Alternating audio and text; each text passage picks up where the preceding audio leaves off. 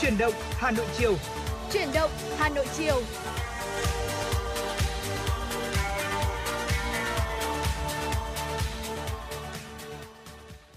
Trọng Khương và Bảo Trâm xin chào quý vị thính giả. Quý vị và các bạn đang đến với Chuyển động Hà Nội chiều, chương trình của Đài Phát thanh và Truyền hình Hà Nội được phát sóng trực tiếp trên tần số FM 96 MHz, đồng thời cũng được phát trực tuyến trên trang web hanoionline.vn.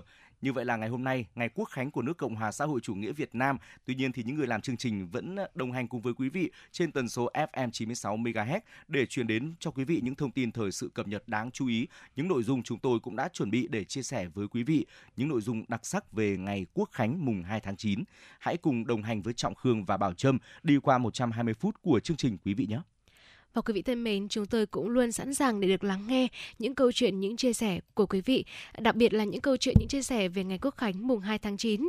Và nếu quý vị chúng ta có uh, câu chuyện muốn chia sẻ với chúng tôi hoặc là một lời nhắn yêu thương, uh, một tác phẩm âm nhạc quý vị yêu thích, quý vị cũng có thể tương tác thông qua hotline của chương trình 02437736688. Còn bây giờ mở đầu cho khung giờ chiều nay của chuyển động Hà Nội, chúng tôi xin mời quý vị cùng lắng nghe một ca khúc. Ca khúc bài ca Trường Sơn, sáng tác của nhạc sĩ Trần Trung qua phần thể hiện của nghệ sĩ nhân dân Trung Kiên.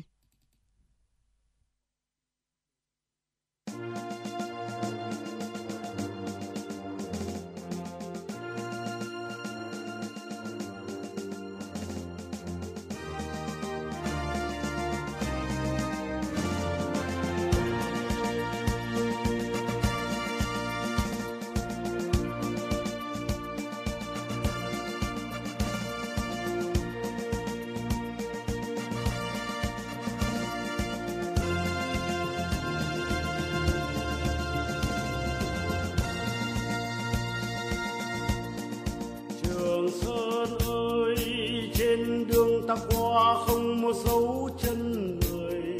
Có chú nai vàng nghiêng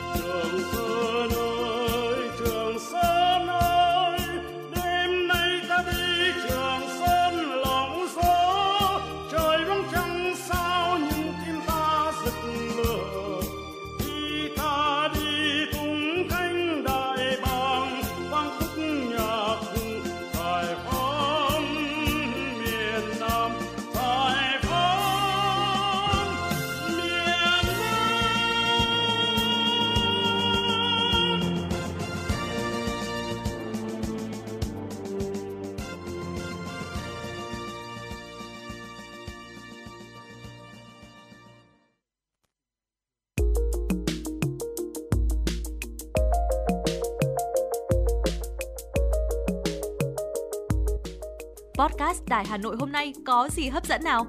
Những dòng tin tức nóng hổi, những vấn đề đang được dư luận quan tâm sẽ được bình luận dưới góc nhìn của nữ biên tập viên xinh đẹp Khánh Hà cùng với sự đồng hành của các chuyên gia và cố vấn. Hà Nội tin mỗi chiều phát hành lúc 18 giờ hàng ngày trên 5 nền tảng app Hà Nội On, web Hà Nội Online.vn, Apple Podcast, Spotify, Google Podcast. Chưa hết, còn có một chương trình khá ấn tượng mang tính chất đời sống giải trí mang tên Lưu Hương Blog Chiều. Phát hành mỗi ngày lúc 18 giờ 15 phút. Biên tập viên Lưu Hương sẽ chia sẻ cùng quý vị và các bạn những câu chuyện nhỏ nhưng mang đầy ý nghĩa từ đời sống. Và đặc biệt, có cả những ca khúc do chính biên tập viên Lưu Hương thể hiện cùng với guitar. Cùng với đó, còn có một chương trình vô cùng hấp dẫn mang tên Đọc truyện đêm khuya. Lên sóng lúc 22 giờ hàng ngày, những tác phẩm hay trong chương trình Đọc truyện đêm khuya sẽ là người bạn đồng hành cùng bạn đi qua những đêm dài. Phát hành trên 5 nền tảng app Hà Nội On, web Hà Nội Online.vn, Apple Podcast, Spotify, Google Podcast. Mời quý vị và các bạn đón nghe.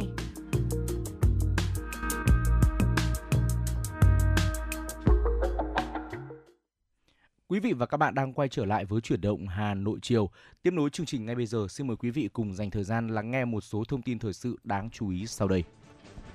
Thưa quý vị, Bộ Y tế yêu cầu các địa phương triển khai đồng bộ các giải pháp phòng chống ngăn chặn hiệu quả sự bùng phát của dịch COVID-19, sốt xuất huyết, tay chân miệng. Cần tăng cường phòng chống dịch bệnh dịp nghỉ lễ Quốc khánh mùng 2 tháng 9. Yêu cầu của Bộ Y tế trong văn bản gửi Ủy ban Nhân dân các tỉnh, thành phố trực thuộc Trung ương yêu cầu các địa phương triển khai đồng bộ các giải pháp phòng chống, ngăn chặn hiệu quả sự bùng phát của dịch COVID-19, sốt xuất huyết, tay chân miệng, sởi, cúm, tiêu chảy, viêm não, tổ chức tốt việc cấp cứu, khám chữa bệnh, đảm bảo tất cả người bệnh cấp cứu được khám và điều trị, không được từ chối hoặc xử lý chậm trễ trường hợp cấp cứu, phân công trực cấp cứu, sẵn sàng ứng phó trong trường hợp khẩn cấp. Trong trường hợp cấp cứu tai nạn hàng loạt, tai nạn giao thông nghiêm trọng, thảm họa tập trung đông người nếu có tại địa phương. Mặc dù lượng khách đổ về công viên Thủ Lệ, vườn thú Hà Nội ngày hôm nay tăng đột biến so với những ngày bình thường, song do đã lường trước được sự việc nên tình trạng lộn xộn mất an ninh trật tự đã được kiểm soát. Tại đây, lượng người xếp hàng mua vé vào tham quan kéo dài hàng chục mét, song không xảy ra tình trạng lộn xộn, mất trật tự. Thực hiện chỉ đạo của Ban Chỉ huy Công an quận Ba Đình, đơn vị đã xây dựng kế hoạch, biện pháp ứng phó với những tình huống khác nhau có thể xảy ra xung quanh công viên Thủ Lệ, vườn thú Hà Nội trong dịp nghỉ lễ mùng 2 tháng 9 lực lượng chức năng phường Ngọc Khánh đã bố trí lực lượng chốt trực, tổ chức hướng dẫn giao thông tại các tuyến đường dẫn vào công viên Thủ Lệ và vườn thú Hà Nội để kịp thời xử lý những tình huống có thể phát sinh và hỗ trợ nhân dân khi được yêu cầu. Hôm nay, các trung tâm thương mại siêu thị, điểm vui chơi trong nhà tưng bừng đón khách theo lịch trình khép kín. Để kích cầu tiêu dùng, các gian hàng đều tung ra các chương trình giảm giá, tặng quà hấp dẫn hoặc trang trí bắt mắt – Đặc biệt cũng cận Tết Trung Thu nên các gian hàng đồ chơi trẻ em truyền thống tái hiện các phiên chợ quê ngay tại các trung tâm thương mại điện tử là điểm nhấn nơi tập trung đông đảo trẻ em. Trên phố Phan Đình Phùng, đường Thanh Niên, quảng trường Ba Đình, dòng người chen chân ghi lại hình ảnh bầu trời xanh ngắt. Nắng thu vàng hanh, đặc biệt là những cánh hàng hoa đẹp riêng của Hà Nội. Ngày này, nhiều người Hà Nội rủ nhau cùng bạn bè thành thơi đạp xe xuống phố tận hưởng phố phường Hòa Thu. Những quán cà phê đường phố được dịp tăng ca, tăng tốc công suất để phục vụ thượng đế. Nhân dịp Tết độc lập mùng 2 tháng 9, một MV trình diễn nhạc cụ truyền thống quy tụ hàng nghìn giảng viên, sinh viên đã được ra mắt. MV Thiên Âm là một sản phẩm nghệ thuật đặc biệt khi có sự kết hợp sáng tạo giữa chất truyền thống và hiện đại trong âm nhạc, lan tỏa tinh thần tự hào dân tộc. Thiên Âm do 1.350 người tham gia đã trình diễn 7 loại nhạc cụ gồm đàn bầu, đàn nguyệt, đàn ti bà, đàn nhị, đàn tranh, sáo trúc và trống đây đều là các loại nhạc cụ được giảng dạy trong chương trình chính khóa của bộ môn âm nhạc truyền thống tại trường đại học FPT. MV Thiên Âm được ghi hình tại địa điểm có kiến trúc tiêu biểu ở năm thành phố lớn trên cả nước. Sản phẩm thể hiện niềm tự hào trước những giá trị văn hóa của dân tộc và là nỗ lực của tổ chức giáo dục FPT và sinh viên mong muốn lan tỏa tinh thần yêu văn hóa dân tộc trong người Việt trẻ. Quý vị thân mến, và vừa rồi là những tin tức mở đầu truyền động Hà Nội chiều nay, được thực hiện bởi biên tập viên Lan Hương và tiếp nối chương trình, chúng tôi cùng mời quý vị, chúng ta sẽ cùng nhau à, đến với một tiểu mục mà với tiểu mục này à, sẽ giúp quý vị chúng ta có thể à, một phần nào đó có những giây phút giải trí nếu như quý vị chúng ta vẫn chưa có một lịch trình phù hợp cho những ngày nghỉ lễ Quốc khánh mùng 2 tháng 9. Và thưa quý vị, chào mừng kỷ niệm 78 năm ngày Quốc khánh nước Cộng hòa xã hội chủ nghĩa Việt Nam, mùng 2 tháng 9 năm 1945, mùng 2 tháng 9 năm 2023. Nhiều bộ phim đặc sắc về sự kiện lịch sử được khán giả tìm lại và chúng tôi cũng xin được tổng hợp chia sẻ đến với quý vị để chúng ta có thể là uh, biết được uh, những bộ phim thật là hay cùng xem với người thân bạn bè của mình để cùng sống lại những ngày tháng hào hùng của ngày mùng 2 tháng 9 năm 1945. Đầu tiên là Hồ Chí Minh bài ca tự do được sản xuất năm 2015. Đây là một bộ phim kể câu chuyện cuộc đời về sức lan tỏa tư tưởng không có gì quý hơn độc lập tự do của Chủ tịch Hồ Chí Minh đối với dân tộc Việt Nam và nhân dân yêu chuộng hòa bình thế giới. Bộ phim Hồ Chí Minh bài ca tự do thông qua một cách tiếp cận mới đó là những ca khúc quốc tế được sáng tác dựa trên cảm hứng bất tận về người. Bộ phim tài liệu dài 50 phút đã nêu bật tầm vóc, ảnh hưởng của tấm gương Chủ tịch Hồ Chí Minh đối với các dân tộc bị áp bức trên toàn thế giới.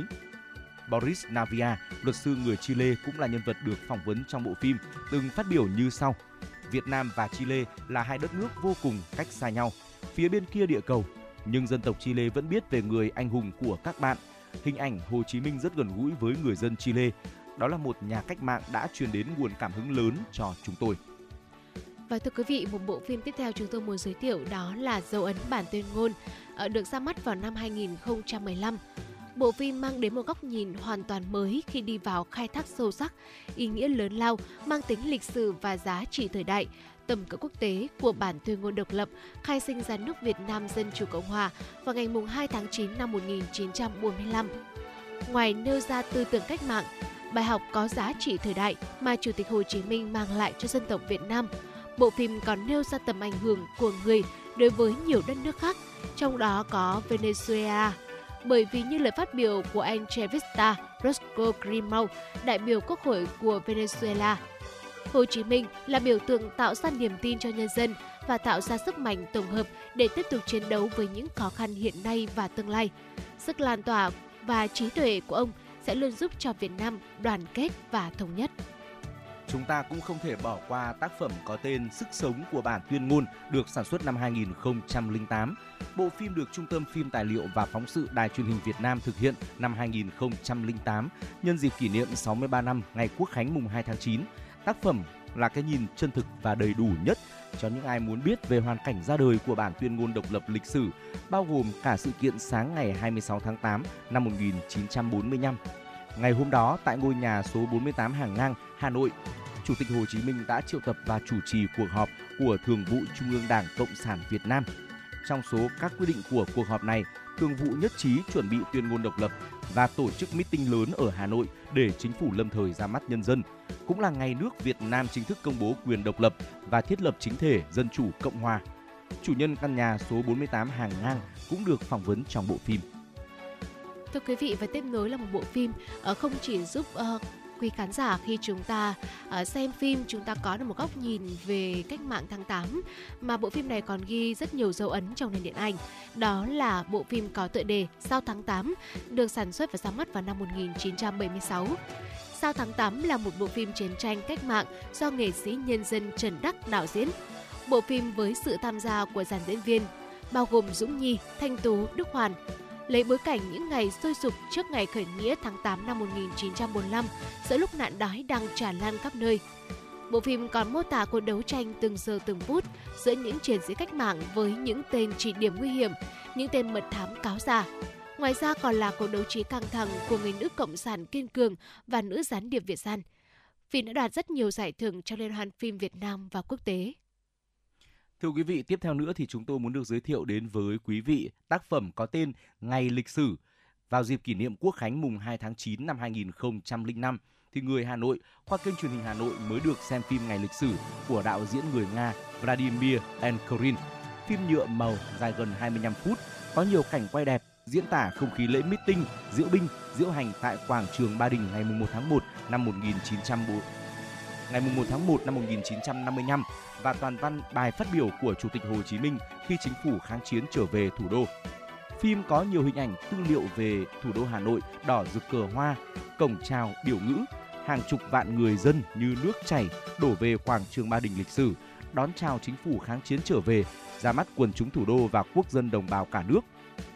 tiến sĩ Trần Hoàng, nguyên cục trưởng Cục Văn thư Lưu trữ Việt Nam là người đã phát hiện ra bản gốc phim hiện được lưu trữ tại Viện Lưu trữ phim Nhà nước được lưu trữ tại Viện Lưu trữ phim ảnh nhà nước Nga ở thành phố Kranovsky. Ông Nguyên đã trực tiếp xem và giúp Đài Phát thanh và Truyền hình Hà Nội mua với giá 5.000 đô la Mỹ, được quyền sử dụng phim không hạn chế số lần phát sóng. Bộ phim này do xưởng phim tài liệu Trung ương Moscow sản xuất năm 1955 với sự cộng tác của xưởng phim Việt Nam Moscow. Thưa quý vị, một điều thú vị ở bộ phim tài liệu này đó là ngoài các nhà làm phim Nga như là đạo diễn Vladimir Echorini, nhà quay phim kỹ sư thu thanh ờ, uh, Kotov, âm nhạc do nhạc sĩ Ivanov biên soạn theo các bản nhạc Việt Nam còn có sự tham gia của điện ảnh Việt Nam rất non trẻ với ba nhà quay phim là Nguyễn Hồng Nghi, Nguyễn Tiến Lợi, Phan Nghiêm và nhà văn Nguyễn Đình Thi là người viết và đọc lời bình.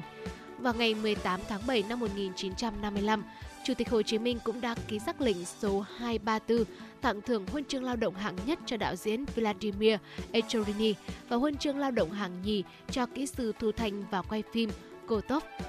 Thưa quý vị, đó là những bộ phim ờ, những bộ phim tài liệu và cả phim điện ảnh nữa mà chúng tôi tổng hợp và chia sẻ đến với quý vị.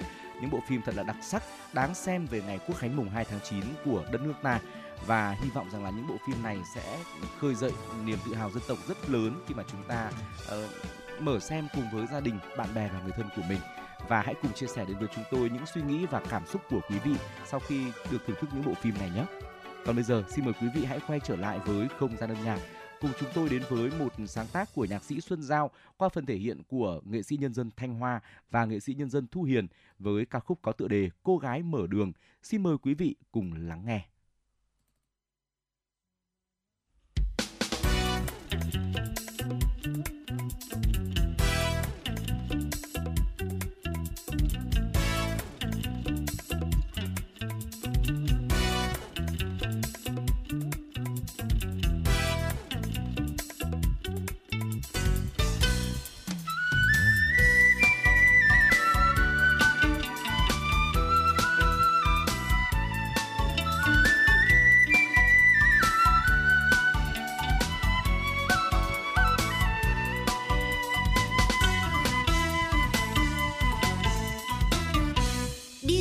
瞧，伊干啥呢？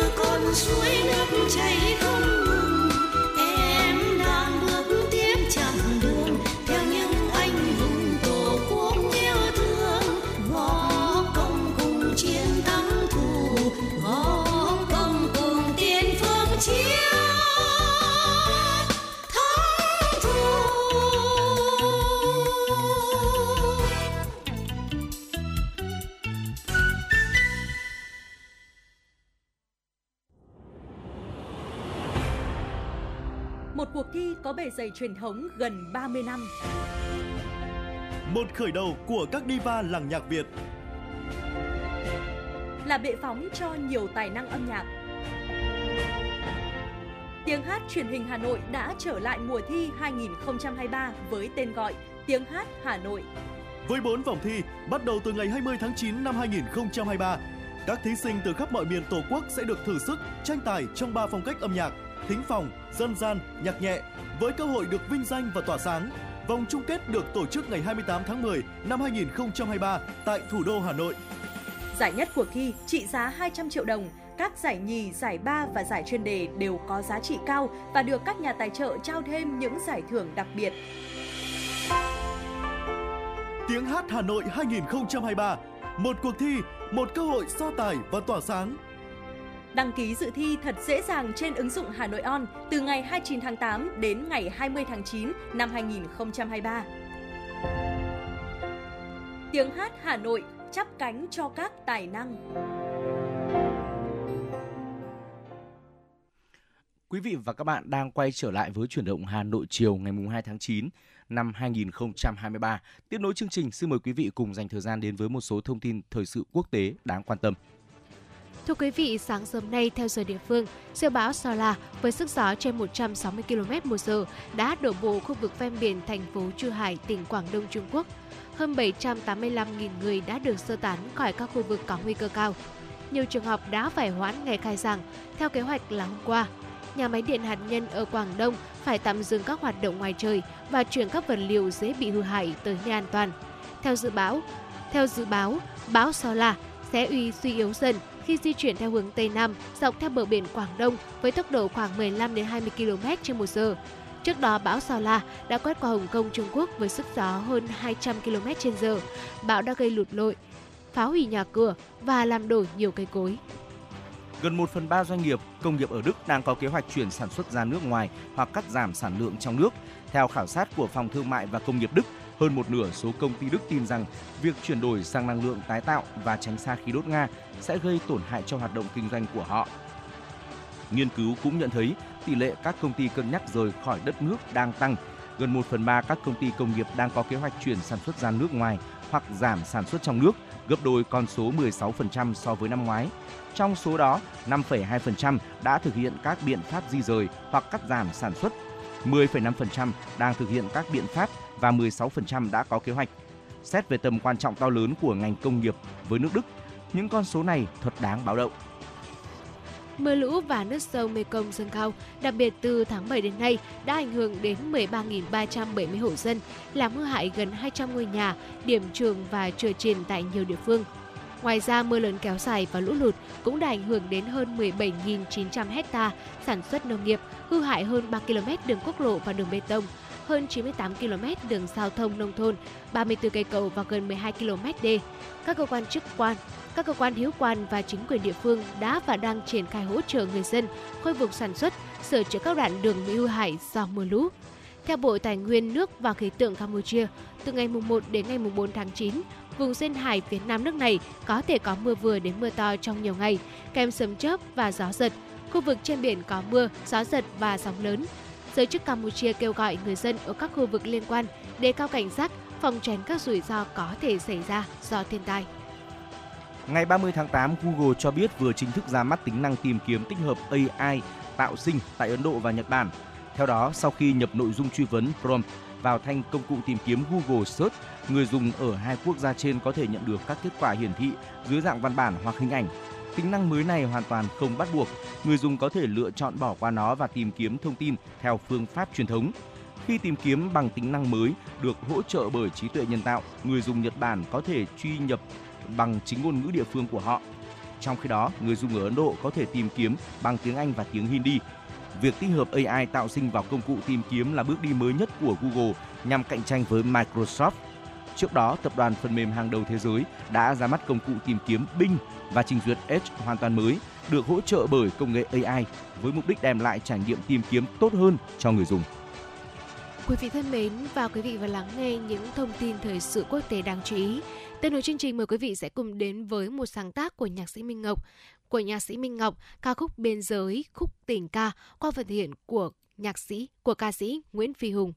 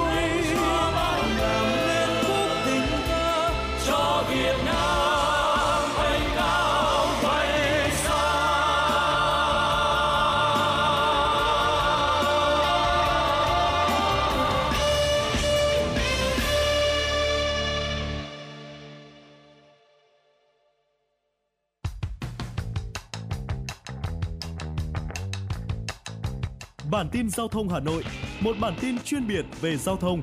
Những vấn đề dân sinh bức xúc liên quan đến công tác tổ chức giao thông, trật tự an toàn giao thông, tình hình giao thông tại các nút giao thông trọng điểm trên địa bàn thành phố sẽ được các phóng viên Đài Hà Nội cập nhật liên tục, nhanh chóng, chính xác từ hiện trường một cách chân thực. Cùng với đó là những ý kiến phân tích, đánh giá khách quan đa chiều của các chuyên gia, các nhà quản lý trong lĩnh vực an toàn giao thông và đô thị.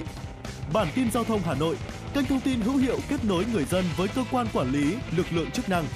Phát sóng 17 giờ hàng ngày trên kênh 1 truyền hình Hà Nội. Mời quý vị và các bạn đón xem.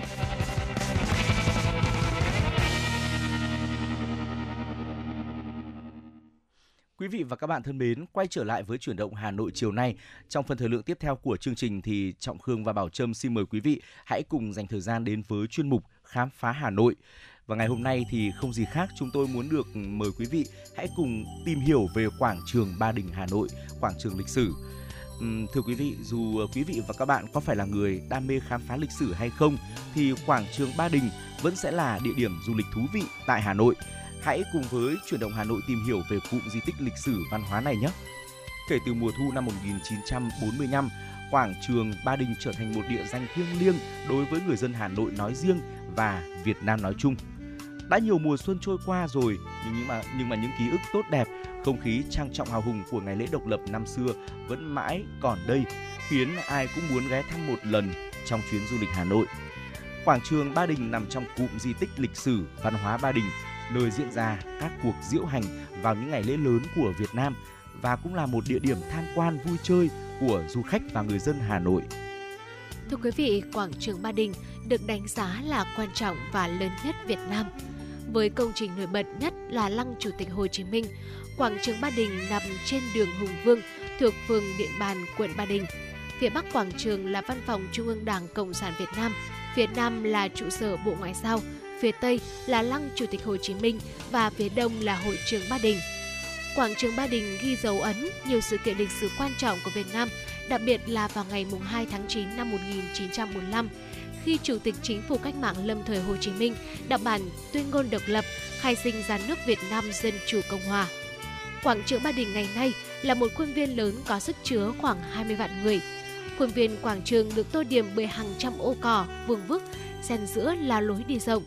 Những ô cỏ này không chỉ để tăng không gian xanh cho quảng trường mà còn có tác dụng giải nhiệt mặt sân bê tông. Loại cỏ được trồng tại quảng trường là cỏ gừng, vừa xanh tốt quanh năm, mà nếu lỡ có bị dẫm đạp thì vẫn chịu được. Giữa quảng trường là cột cờ cao 25 mét và nằm sau cột cờ chính là lăng của Chủ tịch Hồ Chí Minh. Và thưa quý vị, hãy cùng ngược dòng thời gian tìm hiểu về lịch sử của quảng trường Ba Đình với chúng tôi. Năm 1808, dưới thời vua Gia Long của nhà Nguyễn, Hoàng Thành được cho phá rỡ để xây lại một ngôi thành mới nhỏ hơn để làm trụ sở cho Bắc Thành khu vực quảng trường Ba Đình ngày nay chính là cửa Tây của ngôi thành mới. Năm 1831, vua Minh Mạng đặt tên ngôi thành mới là thành Hà Nội. Đến đầu thế kỷ 20, khu vực này là bãi đất hoang cùng hồ ao mới được san lấp. Người Pháp đã cho xây dựng vườn hoa đặt tên là Ron Proy Puginier hay còn gọi là quảng trường tròn.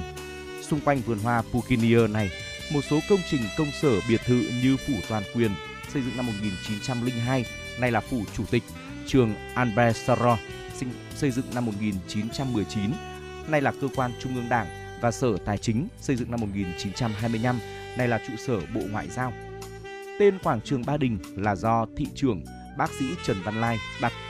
Ông chọn tên Ba Đình vì cảm phục nghĩa quân Đinh Công Tráng đã kiên cường chống Pháp ở căn cứ Ba Đình, Thanh Hóa vào những năm cuối thế kỷ 19 Tháng 8 năm 1945, sự kiện cách mạng tháng 8 thành công đã đưa nhân dân Việt Nam trở thành những người chủ thật sự của đất nước.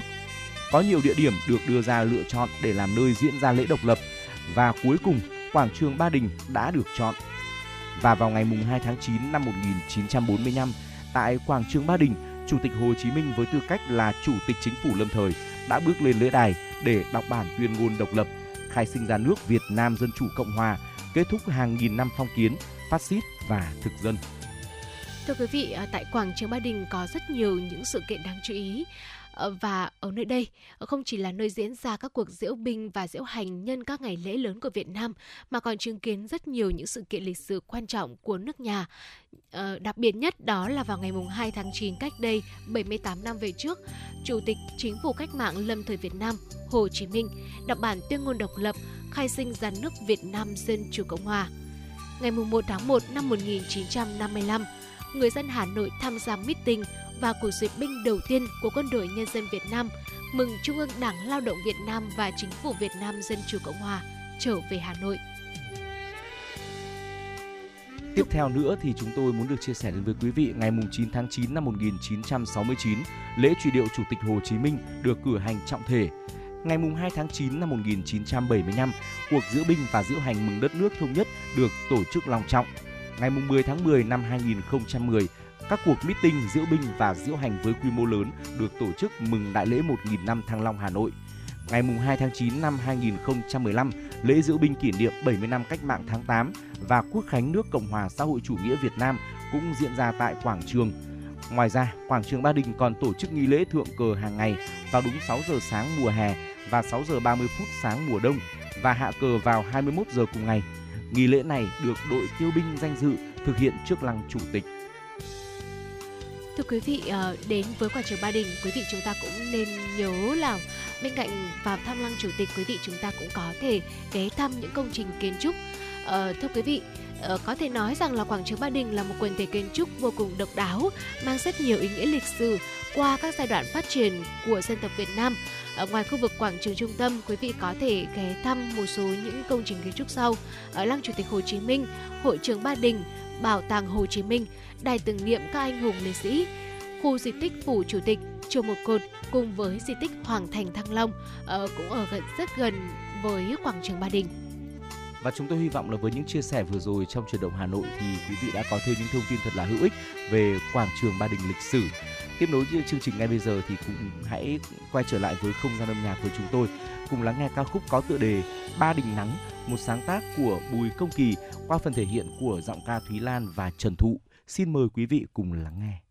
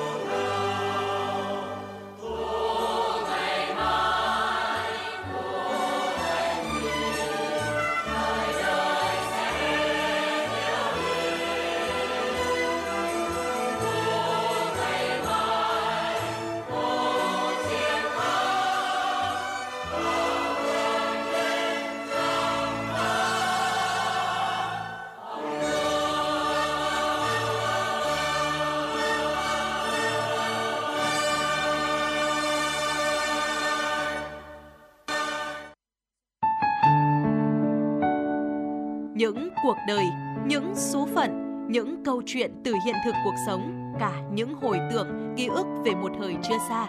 Tất cả sẽ được gửi gắm mỗi ngày một số trong chương trình podcast Đọc truyện đêm khuya của Đài Hà Nội. Ở đó, mỗi câu chuyện của các nhà văn nổi tiếng Việt Nam và cả những cây bút trẻ sông sáo sẽ đưa quý thính giả xa gần đắm chìm trong những không gian và thời gian khi thì hư ảo, huyền hoặc, lúc lại chân thực đến bất ngờ, để rồi khép lại mỗi tác phẩm luôn là tình người, là sự tử tế, là tính nhân văn lan tỏa trong đời thường và thậm chí đôi khi còn là hồi chuông cảnh tỉnh những phận người lầm lỡ để định hướng con người đến một cuộc sống tốt đẹp hơn. 30 phút mỗi số trên sóng của Đài Hà Nội. Đó cũng là lúc bạn có thể thành thơi, lắng lại, hoa dòng cảm xúc bên chiếc radio quen thuộc hay chiếc điện thoại thông minh nhỏ xinh để ngẫm ngợi về những điều đã qua, để cảm nhận ngòi bút sắc sảo và tài năng văn chương của mỗi tác giả. Bởi dù ở thế hệ nào, giai đoạn nào, họ cũng luôn mong muốn có thể khai thác tận cùng mọi câu chuyện của cuộc sống. Đừng quên là nghe chương trình podcast đọc truyện đêm khuya trên sóng của Đài Hà Nội lúc 22 giờ tất cả các ngày trong tuần các bạn nhé. Phát hành mỗi ngày lúc 22 giờ trên 5 nền tảng app Hà Nội On, website hanoionline.vn, Apple Podcast, Spotify, Google Podcast. Mời quý vị và các bạn đón nghe.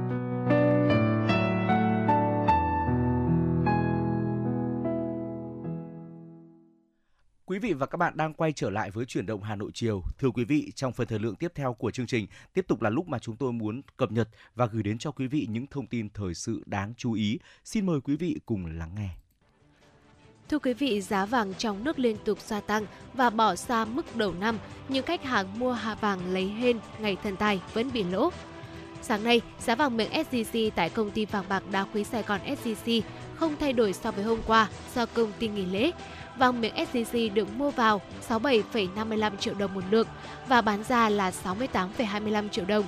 Vàng nhẫn 4 số 9 được mua vào là 56,25 triệu đồng và bán ra là 57,25 triệu đồng.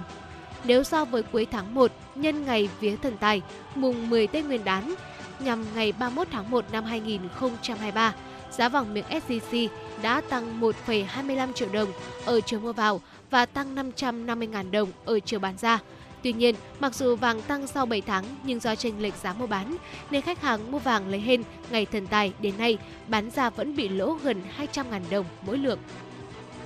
Thưa quý vị, 7 trên 14 khu tái định cư đã được khởi công để bảo đảm cho người dân ổn định cuộc sống sau thu hồi đất thực hiện dự án đường vành đai 4 vùng thủ đô Hà Nội. Dự án đường vành đai 4 đoạn trên địa bàn thành phố Hà Nội dài 59,2 km đi qua 7 quận huyện là Sóc Sơn, Mê Linh, Đan Phượng, Hoài Đức, Hà Đông, Thanh Oai, Thường Tín.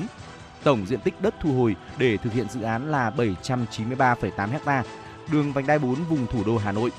Theo đó, để bảo đảm cho người dân sau thu hồi đất dự án đường vành đai 4 vùng thủ đô Hà Nội ổn định cuộc sống, Hà Nội đã quyết định đầu tư xây dựng 14 khu tái định cư.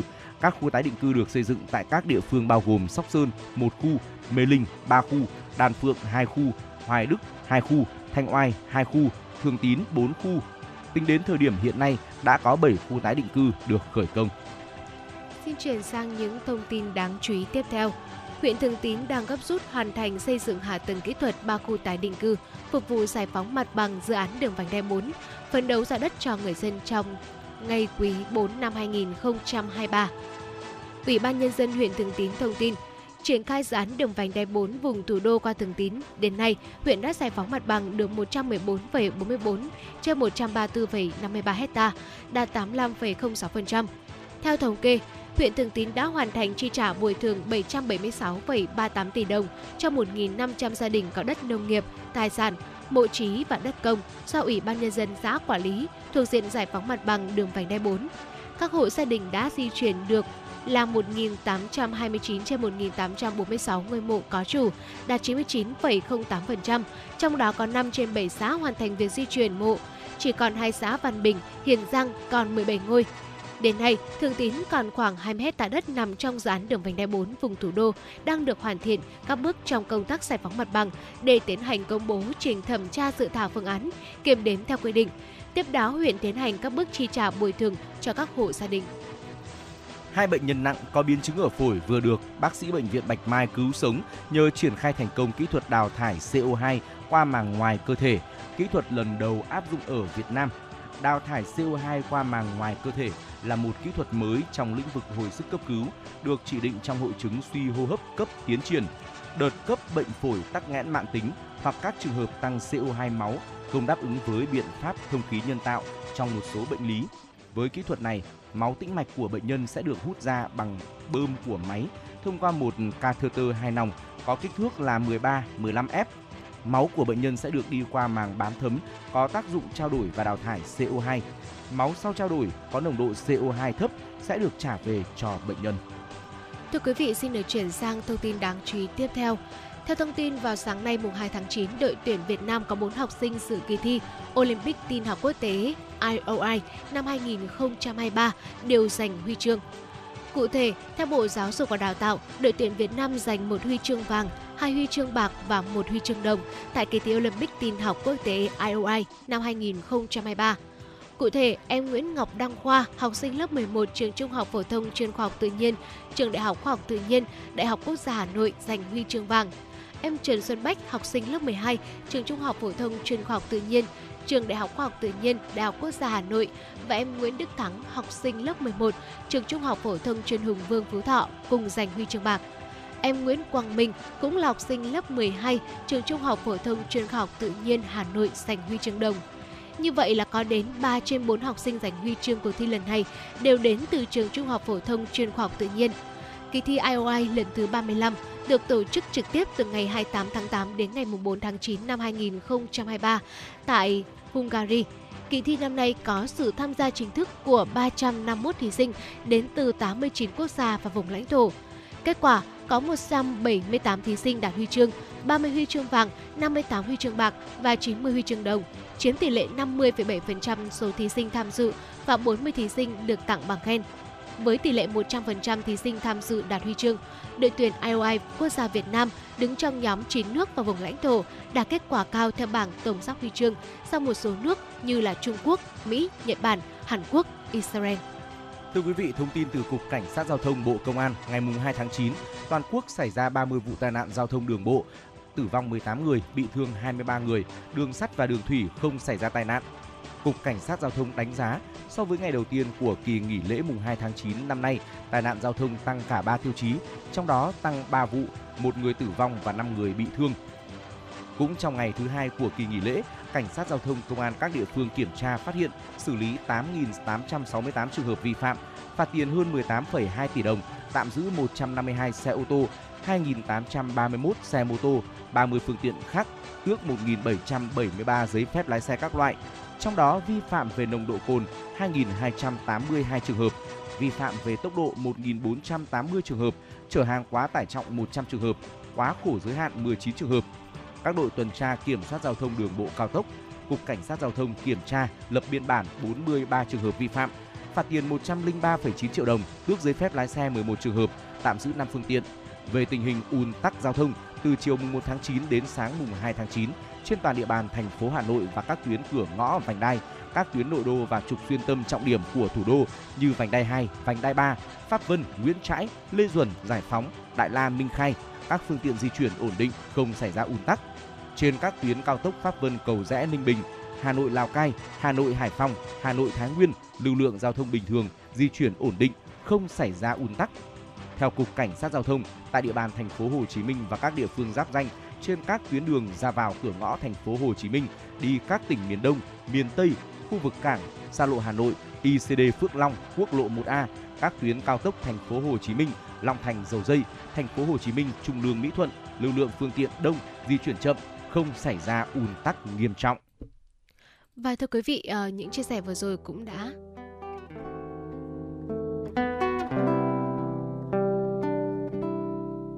Lưu Hương Blog chiều một chương trình khá ấn tượng mang dấu ấn cá nhân của biên tập viên Lưu Hương với những câu chuyện nhỏ nhưng mang đầy ý nghĩa từ đời sống, những dòng tự sự và đặc biệt có cả những ca khúc do chính biên tập viên Lưu Hương thể hiện cùng với guitar. Phát hành mỗi ngày lúc 18 giờ 15 phút trên 5 nền tảng app Hà Nội On, web Hà Nội Online.vn, Apple Podcast, Spotify, Google Podcast. Mời quý vị và các bạn đón nghe. Podcast Đài Hà Nội, nghe mọi nơi, khơi nguồn cảm xúc.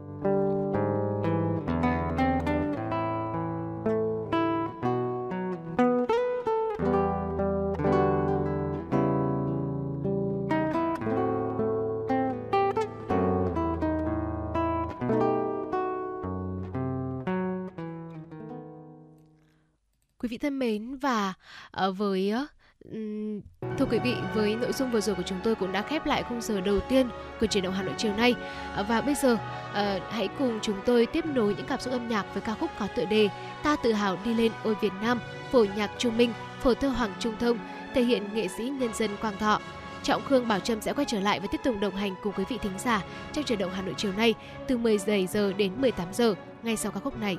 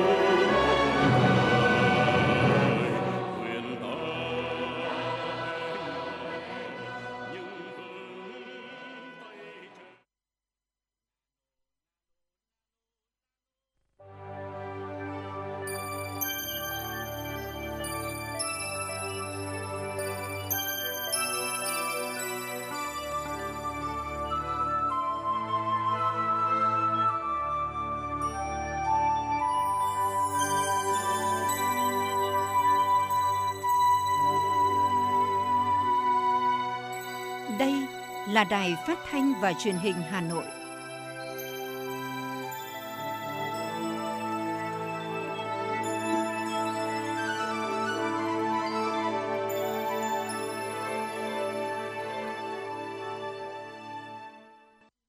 Quý vị và các bạn thân mến, bây giờ là 17 giờ ngày 2 tháng 9 năm 2023. Chương trình chuyển động Hà Nội chiều của chúng tôi vẫn tiếp tục đồng hành với quý vị trên tần số FM 96 MHz cùng Trọng Khương và Bảo Trâm. Và trong ngày hôm nay, ngày Quốc khánh mùng 2 tháng 9 thì chúng tôi vẫn tiếp tục cập nhật đến cho quý vị những thông tin thời sự đáng chú ý. Và ở khung giờ này thì sẽ có cả những phóng sự mà phóng viên của chương trình đã thực hiện. Bên cạnh đó không thể quên những ca khúc thật hay chúng tôi sẽ lựa chọn phát tặng cho quý vị. Hãy cố định tần số 96 MHz và đồng hành cùng với chúng tôi trong ngày Quốc khánh mùng 2 tháng 9 quý vị nhé. Ngay bây giờ, xin mời quý vị cùng dành thời gian đến với một số thông tin thời sự đáng chú ý. Thưa quý vị, tặng 20.000 xuất quà cho du khách viếng làng Bác trong ngày hôm nay.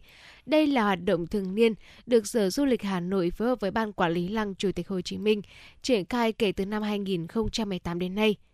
Năm nay, Sở Du lịch Hà Nội dự kiến tặng 80.000 xuất quà bao gồm một chai nước và một bánh mì hoặc là một hộp sữa và một bánh mì cho du khách đến viếng làng Bác vào các dịp lễ lớn như Ngày Giải phóng miền Nam, Thống nhất đất nước 30 tháng 4, Ngày Quốc tế Lao động mùng 1 tháng 5, Ngày sinh Chủ tịch Hồ Chí Minh 19 tháng 5, Quốc khánh nước Cộng hòa xã hội chủ nghĩa Việt Nam mùng 2 tháng 9.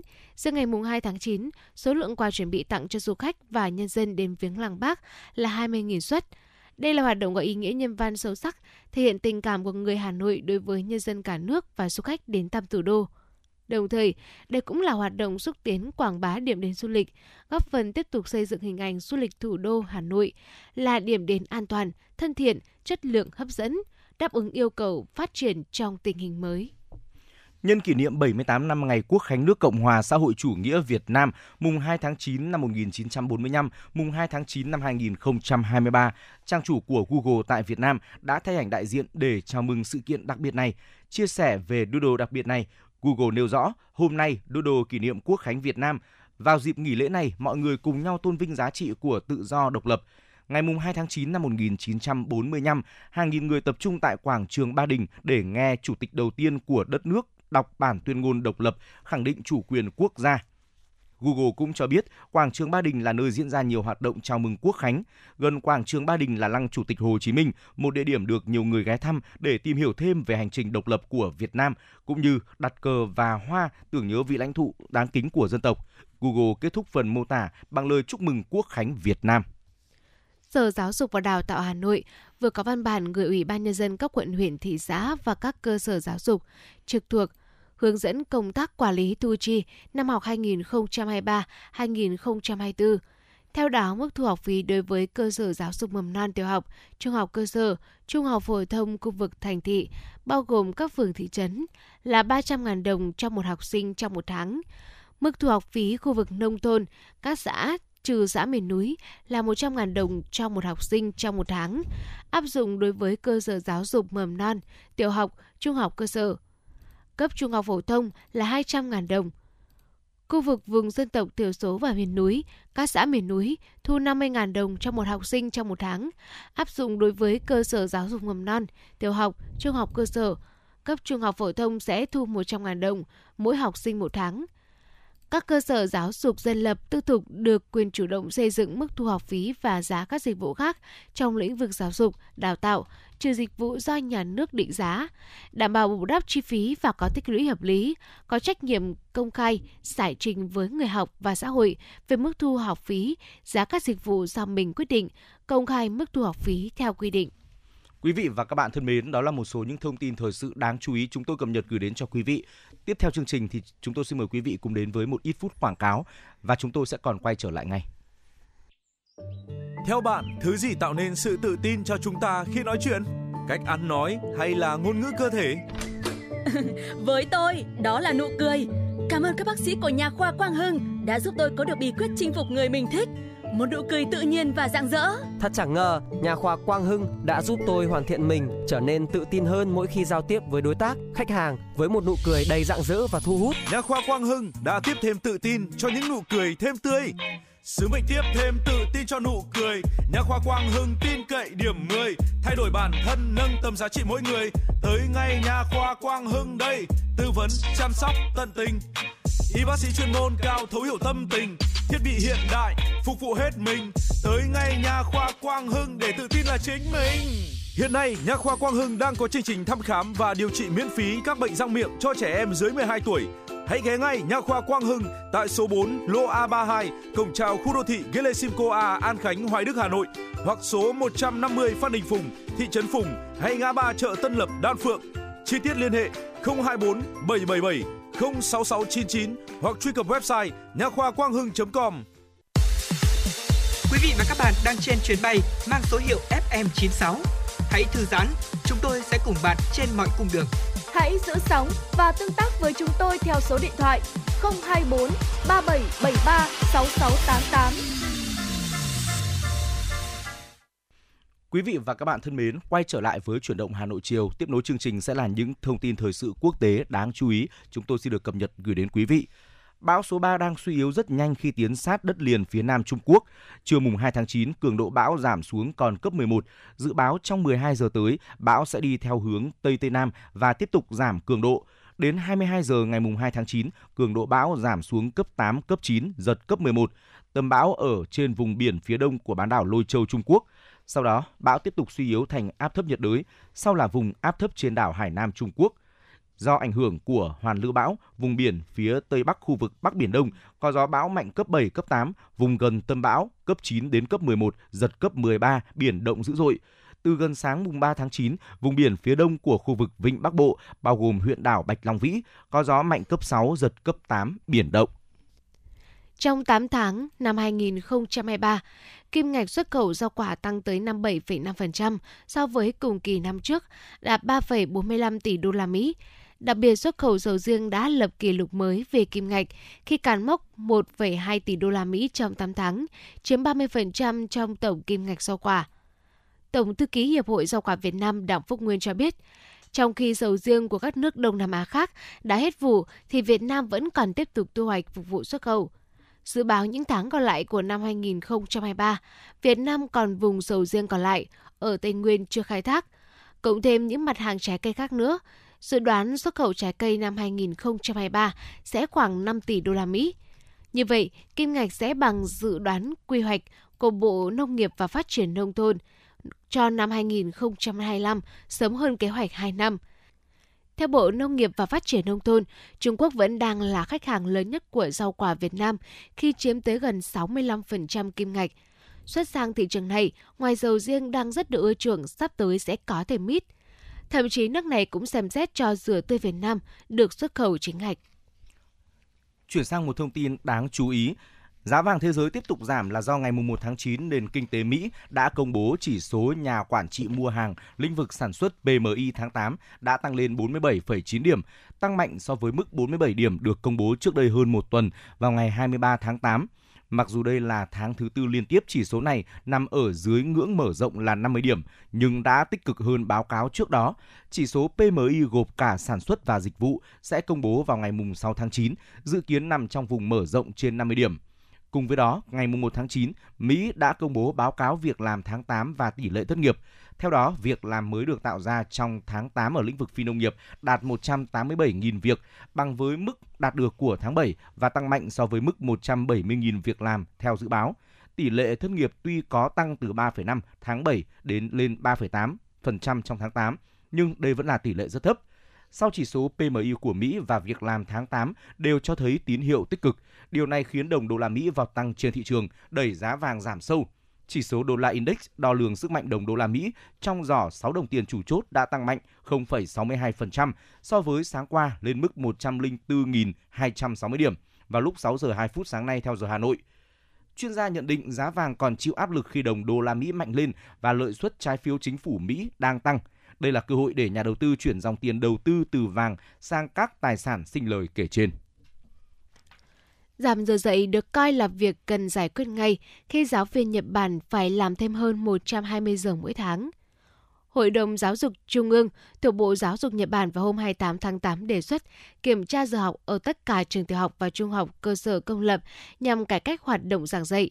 Theo tiêu chuẩn, hàng năm mỗi học sinh có 1.015 tiết học, mỗi tiết kéo dài 45 phút ở trường tiểu học và 50 phút ở trường trung học cơ sở. Sau khi kiểm tra, những người có số giờ giảng dạy hàng năm vượt so với mức này từ 1.086 giờ trở lên cần cắt giảm bắt đầu từ năm tới. Theo cơ quan đề xuất, giảm bớt khối lượng công việc cho giáo viên và cải cách phong cách làm việc là vấn đề cần giải quyết ngay lập tức. Các chính trị gia chuyên về động vật hoang dã đã lên án vụ bắn chết con gấu nâu cái quý hiếm ở miền Trung nước Ý. Giới chức công viên quốc gia Abruzzo, miền Trung Ý cho hay vào ngày 1 tháng 9, người nổ súng bắn chết gấu nâu tên là Amariana vào ngày 31 tháng 8 là một cư dân địa phương, đồng thời lên án sự việc rất nghiêm trọng. Người đàn ông 56 tuổi khai nổ súng vì sợ khi Amarina bước vào khu đất của mình ở ngoại ô thị trấn San Benedetto de Masi bên ngoài công viên. Amarina là một trong 60 con gấu nâu Marsican, loài cực kỳ nguy cấp ở châu Âu.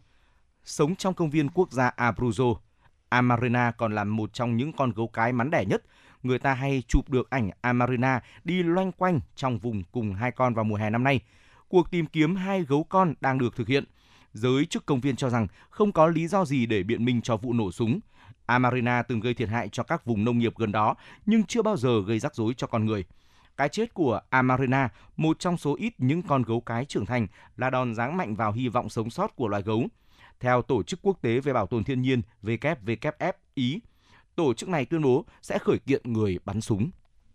Cơ quan khảo sát địa chất Mỹ cho biết vào lúc 20 giờ 49 phút 54 và tối mùng 1 tháng 9 theo giờ, tức là khoảng 3 giờ 49 phút 54 vào sáng mùng 2 tháng 9 theo giờ Việt Nam, một trận động đất có độ lớn 6,1 đã làm rung chuyển khu vực thuộc thị trấn Severo, Kuris thuộc tỉnh Sakhalin, vùng viễn đông của Nga.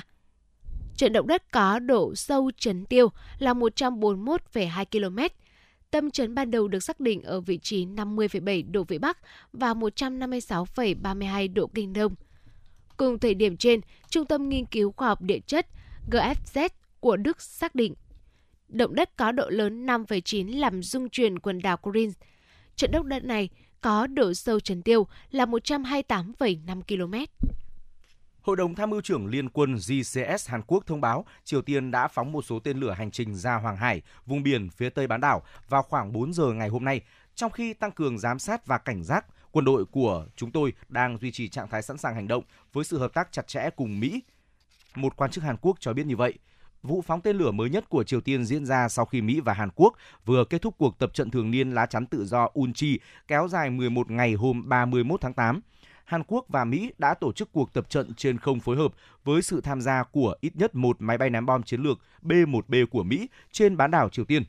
Vào tháng 3, Triều Tiên tuyên bố phóng tên lửa hành trình chiến lược có gắn đầu đạn thử nghiệm mô phỏng đầu đạn hạt nhân. Truyền thông nhà nước Triều Tiên đưa tin hai tên lửa hành trình chiến lược loại Wasan 1 và hai tên lửa hành trình chiến lược loại Wasan 2 được phóng ở tỉnh Nam Hamgyeong, đánh trúng chính xác các mục tiêu ở vùng biển phía đông. Theo bạn, thứ gì tạo nên sự tự tin cho chúng ta khi nói chuyện? Cách ăn nói hay là ngôn ngữ cơ thể? Với tôi, đó là nụ cười. Cảm ơn các bác sĩ của nhà khoa Quang Hưng đã giúp tôi có được bí quyết chinh phục người mình thích. Một nụ cười tự nhiên và rạng rỡ. Thật chẳng ngờ, nhà khoa Quang Hưng đã giúp tôi hoàn thiện mình, trở nên tự tin hơn mỗi khi giao tiếp với đối tác, khách hàng với một nụ cười đầy rạng rỡ và thu hút. Nhà khoa Quang Hưng đã tiếp thêm tự tin cho những nụ cười thêm tươi. Sứ mệnh tiếp thêm tự tin cho nụ cười. Nhà khoa Quang Hưng tin cậy điểm 10 Thay đổi bản thân, nâng tầm giá trị mỗi người. Tới ngay nhà khoa Quang Hưng đây. Tư vấn, chăm sóc, tận tình. Y bác sĩ chuyên môn cao thấu hiểu tâm tình. Thiết bị hiện đại, phục vụ hết mình. Tới ngay nhà khoa Quang Hưng để tự tin là chính mình. Hiện nay, Nha khoa Quang Hưng đang có chương trình thăm khám và điều trị miễn phí các bệnh răng miệng cho trẻ em dưới 12 tuổi. Hãy ghé ngay Nha khoa Quang Hưng tại số 4 lô A32, cổng chào khu đô thị Gelesimco A, An Khánh, Hoài Đức, Hà Nội hoặc số 150 Phan Đình Phùng, thị trấn Phùng hay ngã ba chợ Tân Lập, Đan Phượng. Chi tiết liên hệ 024 777 06699 hoặc truy cập website nha khoa quang hưng.com.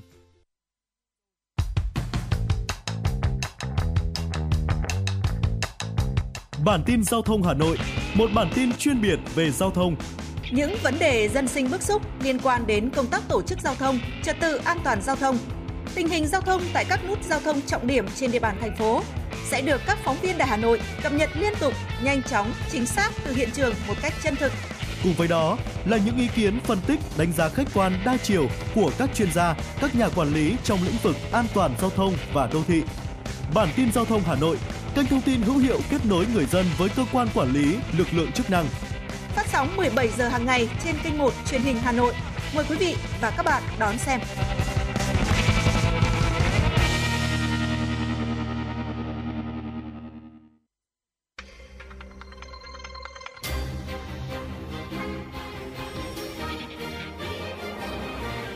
Bản tin pháp luật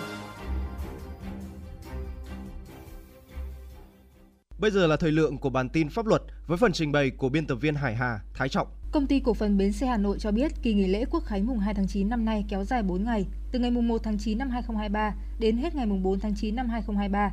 Dự kiến lượng xe tăng cường tại ba bến xe do công ty quản lý trong dịp nghỉ lễ Quốc khánh tới đây vào khoảng 640 lượt.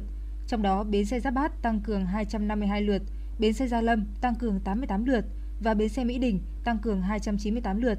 Dự kiến lưu lượng hành khách sẽ bắt đầu tăng cao từ chiều tối 31 tháng 8 đến hết ngày mùng 5 tháng 9.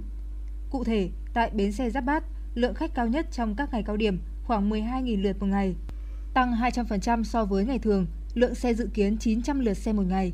Khách tăng tập trung chủ yếu tại các tuyến Nam Định, Thái Bình, Ninh Bình, Thanh Hóa. Vào nửa đầu năm 2024, khoảng 1,4 triệu ô tô đã tự động gia hạn đăng kiểm, sẽ tới kỳ phải đưa đi kiểm định lại.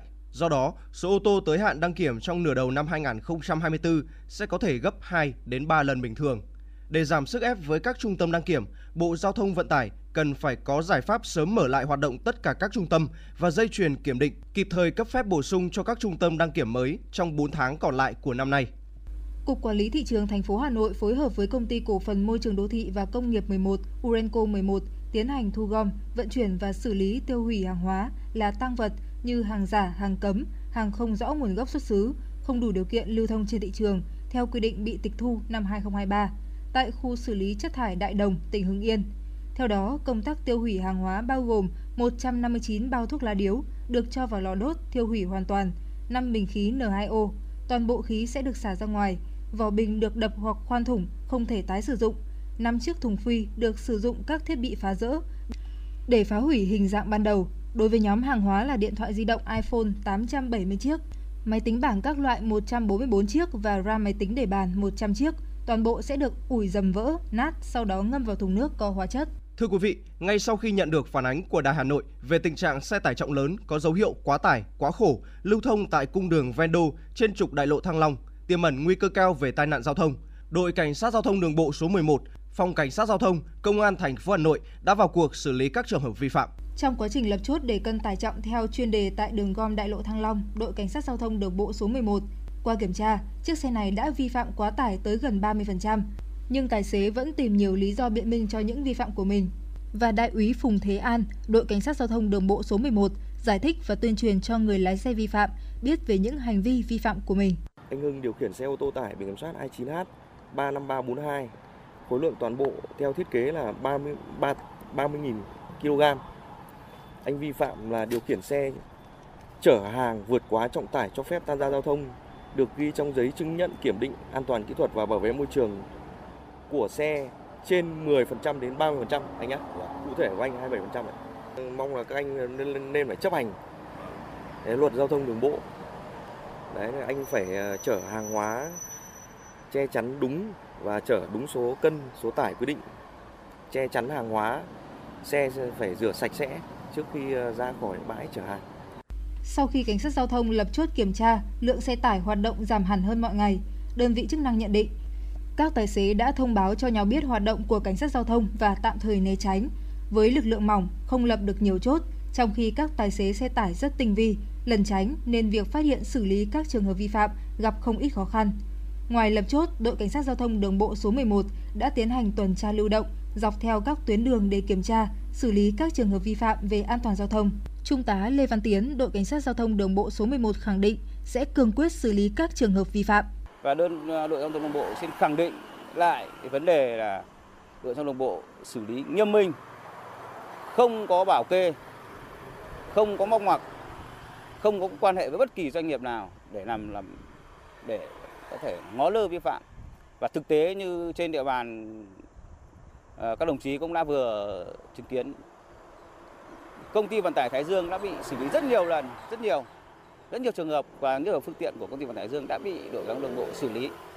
Theo lãnh đạo đội cảnh sát giao thông số 11, chỉ trong những tháng đầu năm 2023, đội cảnh sát giao thông đường bộ số 11 đã xử lý gần 250 trường hợp vi phạm về quá tải, quá khổ, cơi nới thành thùng, phạt gần 1 tỷ đồng, tước giấy phép lái xe 160 trường hợp và hơn 200 trường hợp bị tước phù hiệu. Nhiều người dân cho rằng việc kiểm tra xử lý xe quá khổ quá tải gây ô nhiễm môi trường sống trong khu vực này cần được tiến hành thường xuyên, liên tục để tránh tình trạng sau các đợt gia quân, tình trạng vi phạm lại tái diễn. Bản tin pháp luật hôm nay xin tạm dừng tại đây. Cảm ơn quý vị đã quan tâm theo dõi. Xin chào và hẹn gặp lại trong các chương trình sau. Thưa quý vị và các bạn, có lẽ những câu chuyện về lịch sử dân tộc, đặc biệt là về ngày Quốc khánh mùng 2 tháng 9, luôn là ký ức thiêng liêng sâu đậm đối với mỗi người dân Việt Nam. Nhưng đối với những người đã từng được chứng kiến khoảnh khắc hào hùng của 78 năm về trước, ngày Quốc khánh không chỉ là một ký ức lịch sử đặc biệt quan trọng và với họ, đó còn là hành trang để họ truyền cảm hứng cho những thế hệ sau. Ngay sau đây, mời quý vị cùng tới với phóng sự của chúng tôi. Một sáng tháng 8, tôi gặp nhà giáo ưu tú Nguyễn Tiến Hà, nguyên phó trưởng ban thường trực đội thanh niên cứu quốc thành Hoàng Diệu. Chậm chậm bước trong sân di tích nhà tù Hỏa Lò. Đã tròn 95 tuổi, lại mới bị gãy chân nên ông đi lại khá khó khăn. Tuy vậy, trong không khí kỷ niệm 78 năm ngày cách mạng tháng 8 thành công, 19 tháng 8 năm 1945, 19 tháng 8 năm 2023 và ngày Quốc khánh mùng 2 tháng 9 năm 1945, mùng 2 tháng 9 năm 2023. Ông vẫn cố gắng trở lại nơi này để gặp gỡ đồng đội, đồng chí, cùng hồi tưởng lại những ngày thanh xuân, hoạt động cách mạng sôi nổi trong đoàn thanh niên cứu quốc Hoàng Diệu. Hoàng Diệu là tên bí mật của Hà Nội lúc đó. Chính tại nhà tù Hỏa Lò, ông vẫn kiên cường đấu tranh, chờ ngày cách mạng thành công. Ông Nguyễn Tiến Hà cho biết, chưa bao giờ ông quên khoảnh khắc toàn dân tộc chờ đón ngày độc lập đầu tiên. Ngày 3 tháng 9 là kết quả của các cách mạng tháng 8 và được chuẩn bị cho nên mọi người đều háo hức chờ đón cái ngày đó. Trong cái tài liệu nói thì có khoảng hơn 50 vạn người. Văn Kỳ Thanh bất kiến kỳ hình, tức là chỉ nghe tên mà không biết mặt. Thì bây giờ hôm nay đây, hiện diện đây, người thật việc thực sống đây. Cho nên là mọi người cũng xúc động. Mà đọc một đoạn thì bác lại dừng lại nói rằng, tôi nói thế, đồng bào có nghe rõ không? Nói như thế có nghĩa là rất ân cần với lại người dân, rất gần với lại người dân. Nói để cho dân nghe để dân hiểu khoảnh khắc ấy không chỉ mang ý nghĩa đặc biệt quan trọng với dân tộc đối với ông, đó còn là động lực để ông tiếp tục đem tuổi thanh xuân của mình lập nên nhiều chiến công hiển hách trong các cuộc kháng chiến của dân tộc. Ông Nguyễn Tiến Hà bày tỏ. Đến năm 48 thì với hình thức công khai làm thầy giáo được nhận cái chỉ thị của đồng chí Trần Quốc Hoàn là phải đi giải phóng cho một ờ, đồng chí phái viên công an bị địch bắt sau cái việc giải phóng ấy. Đấy đó thế thì nó bắt tôi tra tấn trốn tù và trong tù thì làm bí thư nhà tù và đồng thời mở cái lớp học trong tù dạy cho anh em. Sinh ra trong gia đình có truyền thống tri thức, ông Nguyễn Lưu, con trai của giáo sư Nguyễn Xiển, nhớ như in khoảnh khắc ngày độc lập đầu tiên của dân tộc, từ những cảm nhận non nớt lúc bấy giờ và qua những hồi ức của cha, ông Nguyễn Lưu nhớ lại. Cách mạng tháng 10 Nga, xa hoàng và lên bay chém. Cuộc cách mạng dân chủ tư sản Pháp năm 1789, vua Lũy và Hoàng hậu cũng phải lên máy chém. Nhưng cuộc cách mạng tháng 8 của chúng ta không phải phải lên máy chém. Nhiều người trong chế độ cũ vẫn được bác tận dụng khi bác nhìn ra bản chất thật những người đó là yêu nước, thương dân. Cho nên chỉ sau một thời gian ngắn thì nước Việt Nam với lời tuyên ngôn độc lập rất tuyệt vời và khổ đặc trên quảng trường Ba đình đã được rất nhiều nước trên thế giới thừa nhận ủng hộ sự hiện diện của đất nước ta. Hai lần được gặp bác ngay sau ngày quốc khánh đầu tiên của nước Việt Nam Dân Chủ Cộng Hòa và lần thứ hai trước khi diễn ra Đại hội đại biểu toàn quốc lần thứ ba của Đảng Lao động Việt Nam. Trong hành trang của chàng trai trẻ khi ấy, chưa khi nào quên rằng mình từng hổ thẹn với lời hỏi thăm của người. Ông Nguyễn Lưu nhớ lại. Ngay trước Tết thì chúng tôi mới biết là bác Hồ sẽ đến thăm nhà. Bác mới hỏi rằng thế trong các cháu gia đình có cháu nào được huy hiệu của bác hay không? Thì tôi rất xấu hổ thưa với ông rằng các cháu không không ai được cả. Nên là bác quay sang nói với lại Vũ Quang này chú Vũ Quang sao mà con cái của nhiều đồng chí lãnh đạo cao cấp của nhà nước lại ít người được cái huy hiệu của bác nhỉ câu ấy làm tôi đau xót lắm Chăn trở với câu nói ấy của bác, nhà báo, nhạc sĩ, nhà văn Nguyễn Lưu đã dành tuổi trẻ của mình tới những miền xa xôi của Tổ quốc. Dù đã sắp bước sang tuổi 80, nhưng ông luôn ghi nhớ lời dạy của cha, tiếp tục viết thêm nhiều cuốn sách với mong muốn đem tới cho thế hệ tiếp nối những giá trị tốt đẹp. Ông Nguyễn Lưu cho biết. Có 15 năm tôi vào Tây Nguyên công tác trong ngành giáo dục và ngành văn hóa. Và một trong những người động viên tôi vào để xây dựng cho Tây Nguyên mới cũng chính là bố tôi. Chỉ có trong gian khó, chỉ có trong vất vả thì con ta người ta mới tự vươn lên được. Tôi rất mong là con tôi, cháu tôi và kể cả các lớp bạn trẻ sau này phải nhìn thấy cái đó. Chứ nếu chúng ta chỉ nhìn thấy cái vẻ đẹp hoa lệ, cái cái bữa tươi mới bây giờ và những giá trị rất nhiều yếu tố ảo trong thời kỳ 4.0 mà quên đi những gia phó ngày xưa thì thật là tiếc. Họ, những người sinh ra, lớn lên và trưởng thành từ cách mạng, lưu giữ những ký ức vô giá về ngày độc lập đầu tiên của dân tộc. Đó không chỉ là hành trang nhắc nhở phấn đấu trong suốt quá trình cống hiến tuổi xuân cho đất nước, mà còn là nguồn cảm hứng truyền lại cho những thế hệ mai sau. Podcast Đài Hà Nội hôm nay có gì hấp dẫn nào? Podcast Đài Hà Nội hôm nay sẽ có chương trình Hà Nội tin mỗi chiều. Lên sóng lúc 18 giờ chiều hàng ngày, những dòng tin tức nóng hổi, những vấn đề đang được dư luận quan tâm sẽ được bình luận dưới góc nhìn của nữ biên tập viên xinh đẹp Khánh Hà cùng với sự đồng hành của các chuyên gia và cố vấn. Chưa hết, podcast đại Hà Nội hôm nay còn có một chương trình khá ấn tượng mang tính chất đời sống giải trí mang tên Lưu Hương Blog Chiều. Lên sóng lúc 18 giờ 15 phút hàng ngày, biên tập viên Lưu Hương sẽ chia sẻ cùng quý vị và các bạn những câu chuyện nhỏ nhưng mang đầy ý nghĩa từ đời sống. Và đặc biệt, có cả những ca khúc do chính biên tập viên Lưu Hương thể hiện cùng với guitar. Cùng với đó, podcast Đài Hà Nội còn có một chương trình vô cùng hấp dẫn mang tên Đọc truyện đêm khuya. Lên sóng lúc 22 giờ hàng ngày, những tác phẩm hay trong chương trình Đọc truyện đêm khuya sẽ là người bạn đồng hành cùng bạn đi qua những đêm dài. Phát hành trên 5 nền tảng app Hà Nội On, web Hà Nội Online.vn, Apple Podcast, Spotify, Google Podcast. Mời quý vị và các bạn đón nghe. Podcast Đài Hà Nội, nghe mọi nơi, khơi nguồn cảm xúc.